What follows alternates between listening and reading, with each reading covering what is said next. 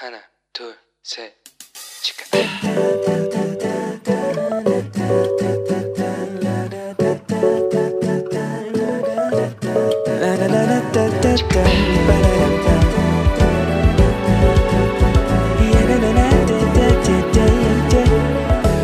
Here we go. Hello，你这个星期过得好吗？我是你人生梦想应援团的头号粉丝 Annie。 各位，开学了耶每次开学我都觉得很开心，因为又可以上新的课程，学习新的内容。我很期待啊，在这个学期又学到更多新的关于上帝的事情，让我可以更多认识他一点。我刚突然想到哦，就是喜欢一个人的时候。好像就是会这样子，对吧？当我们喜欢一个人的时候，我们就会想要更多的去认识他，想要知道有关于他的一切。他喜欢读什么样的书啊？他喜欢听什么样的歌啊？他平常的作息是怎么样？他的梦想又是什么？什么事情会让他觉得开心？什么事会让他觉得伤心和失望？他喜欢什么样的人？讨厌什么样的人？有关于他的一切，我都很想知道，我都觉得很有趣。你呢？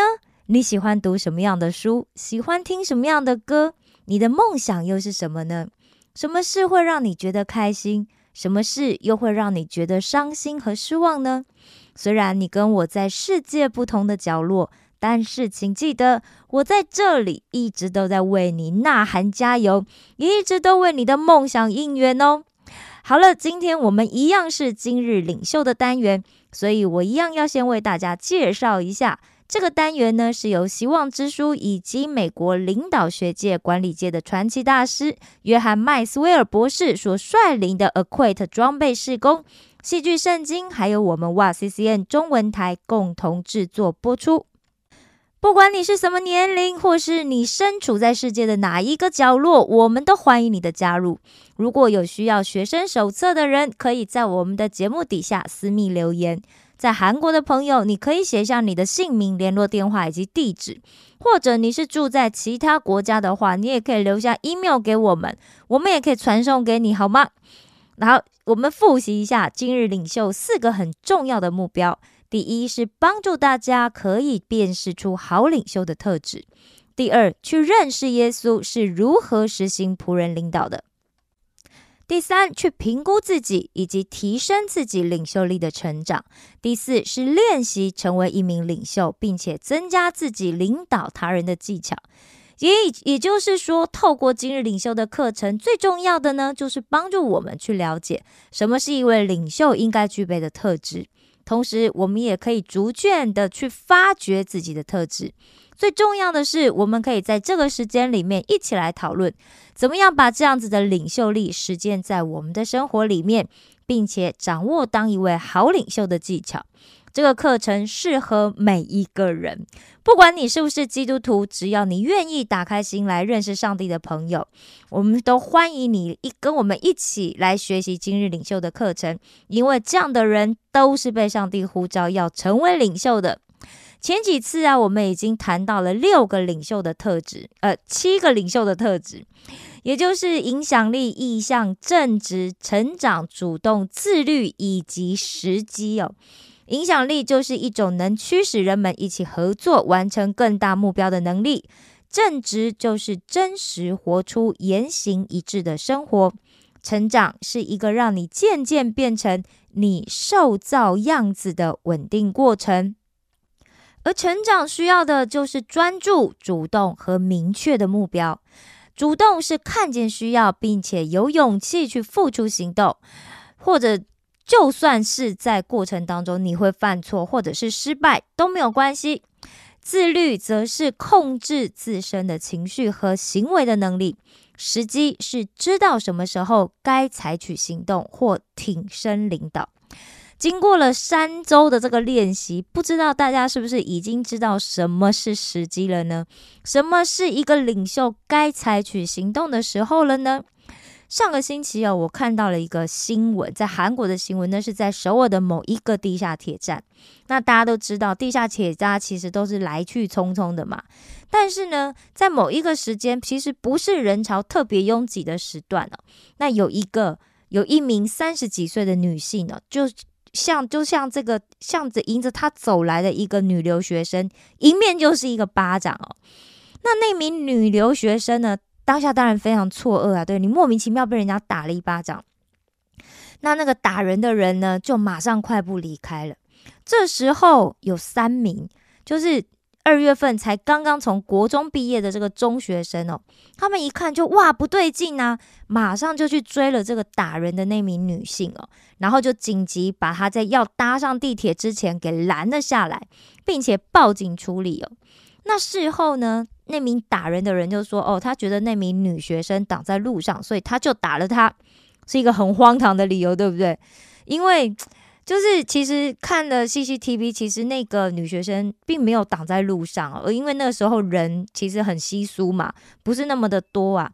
但是呢，我要提醒大家，大家不管在哪里，你真的在路上哦，都是要小心，留意你四周的人哦。因为我们常常会习惯啊看着手机或看着地上在走路，所以你一定要小心。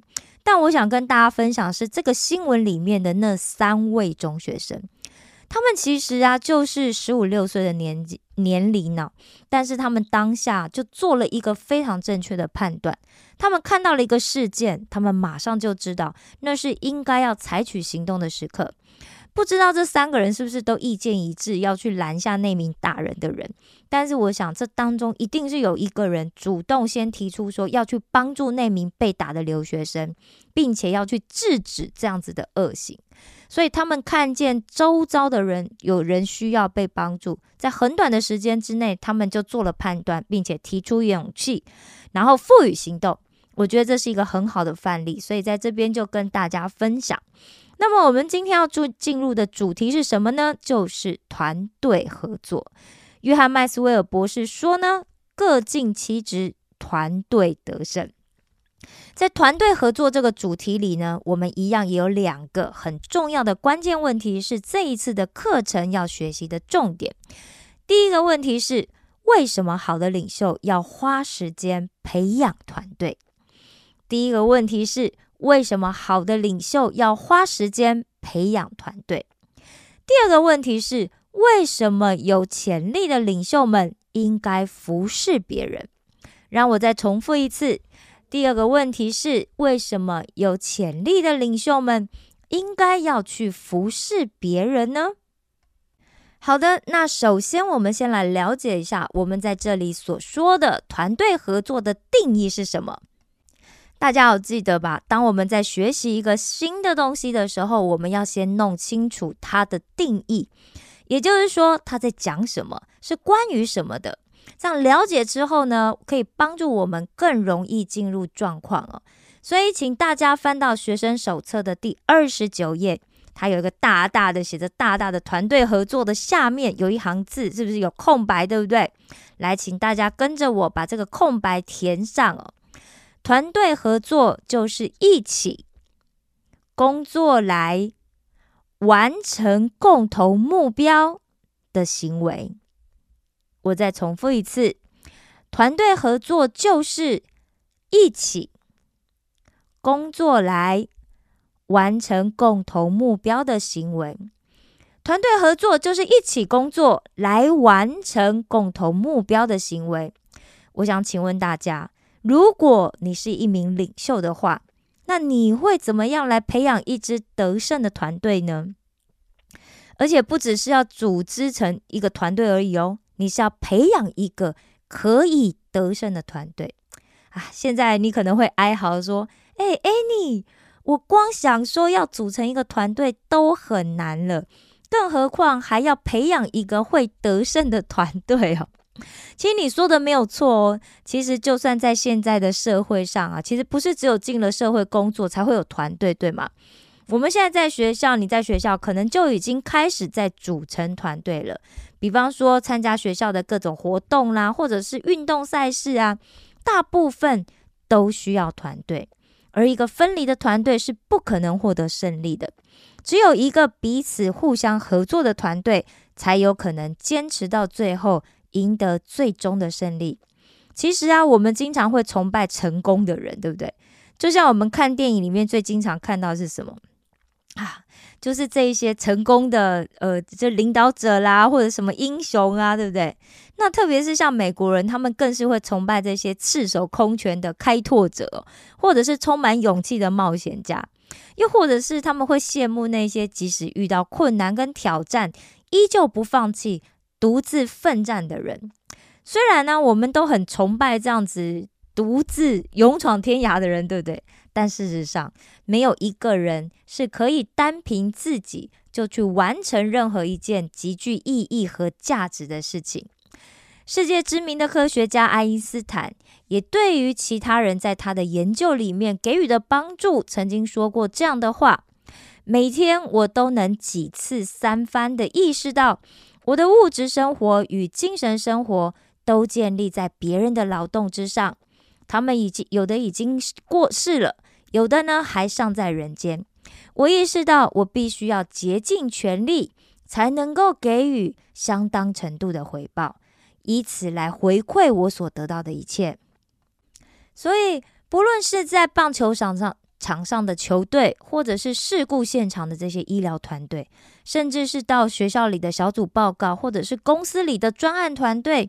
其实，只要是以相互协助的方式，共同来完成相同任务的人，其实都是一种团队合作，也就是我们英文里面讲的 teamwork。可见呢，不管是台面上这种强势的领导，还是他是富有创新精神啊，这样取得的这样子的成就的人，他的背后可能都是团队合作的结果。但是，团队为什么这么难组成呢？而且还是一个要得胜的团队。其实我经常会遇到一些人哦，他们很难跟别人团队合作，他们习惯自己去做所有的事情，就算他可能只擅长其中的一小部分，他都宁可自己去完成一整个专案。其实我以前也是这样，我觉得啊，要跟别人合作好麻烦哦。这为什么呢？是我们经常高估自己的能力吗？还是想要训练自己的能力呢？不不不，我觉得最常见到原因呢，其实就跟我刚刚讲的，因为跟其他人合作很麻烦呢，不如我自己做，对不对？还要配合其他人，那我自己做可以早早就做完啦。所以就算是团队，它里面。当然，他也有可能会有各式各样的问题啦。譬如说，有一些人他会只专注自己分配到的这些任务，那对其他人的部分他就一概都不管，甚至呢，他可能也不在乎团队最终要达成的目标是什么，他也不在乎。好，或者是说他可能跟其他人的工作重叠啊，导致这个团队里面有很就两三个人都在做同样的工作，这也是有可能。或者是说团队成员的想法或者是行动啊，都偏离了这个团队的目标，但是呢，你却因为害怕就是破坏和谐，所以也都不敢去讲。又或者是说有一个急性子，他只想要赶快做完，赶快完成，却没有发现说，哎呀，后面还有大家都没有跟上脚步。另外，最常发现还有一个就是一开始的时候大家都兴致勃勃，都很想做啊，对不对？但是越进行就越发现。大家意兴阑珊，最后呢，可只可能只剩下一两个人在孤军奋战。其实这样听起来啊，就好像要团队合作，其实是一件非就是要团队工作都很难了，更何况是要团队合作，对不对？约翰麦斯威尔博士啊，他在《团队领导力的十七法则》里面，他曾经提到，为什么人们会选择独自完成一切的这个心理状态。第一个呢是自负。很少有人会愿意承认，其实我们自己是没有办法去做所有的一切的。不过，这个就是现实，因为世界上没有超人。问题不在于我们可不可以独立完成所有的事，而在于我们需要多久才能够意识到我们自己其实并不具备可以独立完成所有事情的能力。慈善家安德鲁·卡内基曾经讲过。当你意识到，相较于单打独斗，在别人的帮助下，你可以做得更好的时候，你就在成长的道路上迈出了一大步。所以，如果我们真的想要做一番大事的话，那最好就把这个自负先抛到一边，来成为团队的一员。第二个状态呢，就是缺乏安全感。在跟领导者合作的过程里面，其实有一些人他是没有办法促进团队合作的，因为他们觉得自己受到了来自别人的威胁哦。十六世纪的这个佛罗伦斯的政治家尼古拉曾经观察到这样的情况，所以他说，评估统治者智力的首要方法就是观察他身边的人。那约翰麦斯威尔博士说啊，他相信导致领导者身边充满弱者的原因，往往是因为他们缺乏安全感，而不是因为他们的判断失误或者是不够聪明。一个缺乏安全感的领导者没有办法建立团队的原因还有两个：第一，就是想要掌控自己所负责的一切；第二，他害怕自己被更有能力的人来取代。但是啊，无论是这两种哪一种状况，如果这个领导者他没有办法去推动团队合作的话，那他们自身的这个潜力就会被削弱。而跟他一起共事的人，他所做的努力也会受到损害。第三呢是天真啊，可能我们经常就会天真的去低估了要成就大事的难度，而尝试就想要自己一个人去完成。当然啦，有某一些属于这个团，就是属于这样子的人，他最后还是会获得成功。为什么？当当他们发现呢，自己的能力根本撑不起梦想，也没有办法独立实现他原本的目标的时候，他们会开始调整。但是啊，很可惜，有一些人他们觉悟的太慢，结果是到最后他都没有去实现自己的目标。第四个呢，是关于个人的性情。有一些人其实并不是很外向，所以他不会从建设团队跟参与团队的角度来考虑问题，因此。当他们在面临挑战的时候，他们从来不会去想到要寻求其他人的帮助。任何具有持久价值的事情，都需要借助团队的力量才能够完成。另外，即使是在世界上最内向的人，他也可以学会享受加入团队的益处。其实，在中国也有这样子的俗谚呐，就在这个古今贤文的合作篇里面写到。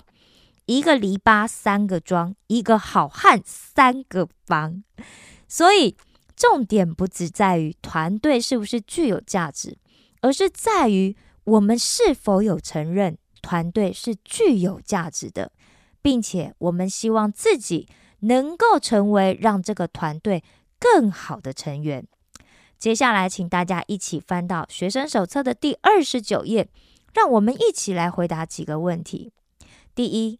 什么时候你比较能独立完成一件事，而什么时候你又需要团队的协助？我觉得这是一个非常重要的问题。这在于我们是否认清自己的能力到什么程度，也就是说，我可以做的是哪一些部分，而为了要完成目标，我需要借重别人的能力一起来完成的，又是哪一些部分？大家写好了吗？对，快速的想到，快速的写哦，这是练习我们就是在嗯练习我们的一个逻辑啊，组织能力啊，赶快去搜寻你的脑袋里面的脑海里面的记忆哈。好，第二个问题是，假设团队合作比单独工作还要好的话，你认为原因是什么？假设团队合作比单独工作还要好的话，你认为原因会是什么呢？在团队合作，你可以得到什么好处呢？那这里面可以带给你帮助的又是什么？譬如，当我们在执行一个重要又大型的任务的时候，越多人参加，可能就可以越快完成。其实我们在大自然里面可以看到这样子的例子。譬如说，一只蚂蚁，它可以搬运比自己重十到五十倍的物哦物品哦。那如果很多只一起搬的话，那速度就会很快，对不对？所以才会有一句俗语，就讲说“人多力量大”。好的，第三个问题是，请去回想，你是否过去是否有曾经参加过团队合作呢？或者在你的印象当中？你曾经看过最棒的团队合作是什么呢？并且，请你写下你认为他们团队合作的原因，良好的原因。其实，在企业界里面呢，如果谈到团队合作，最常听到的应该就是雁行理论。那雁行理论呢，其实不止在强调团队合作的重要性，其实也谈到了什么轮流领导啦、激励伙伴跟互相扶持的重要。大家如果有机会在天空上看到野雁的时候，可以看到，当野雁一起飞的时候，大部分的时间，这个队伍会呈现 V 字形。或者是人字形在飞舞，因为他们当他们这样一起飞的时候，会比每一只这个野雁他们单独自己飞会更省力。因为每一只野雁如果它都鼓动翅膀的话，就会产生一个上升的气流，让后面的这个野雁呢可以飞得更轻松。因此，当他们采取这样子的一个队形飞行的时候，会比自己飞。单独飞的时候更省力，而且航程可以多出百分之七十一耶。然后是，但是这里面可能会有，就是这些野雁，万一它脱队，它觉得很吃力，怎么办呢？啊，这时候呢，他自己飞很吃力嘛，所以他就会找到这样子的队伍，然后利用团队的力量呢来继续飞。那如果这个团队里面一定是有一个带头的嘛，因为 V 字形或人字形会有一个带头的领头雁。他觉得很疲倦的时候，他也会退回到这个队里面。那这时候就自动会有另外一只野雁出来继续领导。那后面的野雁呢？它虽然跟着飞比较省力，对不对？它会用叫声来激励前面的野雁来提，就保持速度。那万一里面有这个野雁生病啊，那不就飞比较慢嘛？脱队呢？可能也会有另外有两只、两三只野雁就会留下来陪它，直到它痊愈或者是死亡。然后他们会再组队一起飞，赶上原来的队伍。你看，大地创造，呃，上帝创造的这个大自然真的很奇妙，对不对？爷爷就明明不会讲话，为什么他们都可以懂这样子的道理呢？为什么我们就做不到呢？对不对？所以，我们透过观察生活或者是自然里面的事物，去分析别人的优势，从里面来吸收经验，让我们在下一次的时候可以运用在自己的身上。对我们来说是一件非常有帮助的事。好，最后一个问题是：如果你知道自己可以为团队贡献的话，那是什么才能呢？如果你觉得你现在不是很确定的话，你可以去翻一翻我们前面好全面的这些内容，透过我们前面的这几次主题，你来看看你自己目前拥有的才能到底是什么。所以，如果我在团队里面的话，我可以为团队贡献的又是什么呢？好，这个很重要，大家一定要趁这个时间就把它写下来，好吗？希望大家在未来的一个礼拜，仔细的去留意一下身边有哪一些好的团队合作的案例。那他们之所以可以团队合作良好，那他们的原因又是什么？好吗？好的，透过了今天的说明，你学到了什么吗？你最喜欢的又是哪些部分？很期待大家可以透过节目的留言栏来跟我分享，好吗？请记得，我总是在等待你的回应哦。最后，让我们一起来做一个结束的祷告。亲爱的天父上帝，感谢你看过我的生命。我经常按照自己的意思做事，而忽略了。上帝，你希望我与其他人一起合作的心意，求你赦免我一意孤行的罪，求你帮助我顺服你的旨意生活，也求圣灵时时提醒我谦卑，成为一个可以与人合作的人。愿我能有勇气和信心，选择做你所喜悦的事。感谢赞美你，这样的祷告。是奉我主耶稣基督的名求，阿门。我爱你们，为你们感到骄傲。石头们的青春日记，我们下次见哦。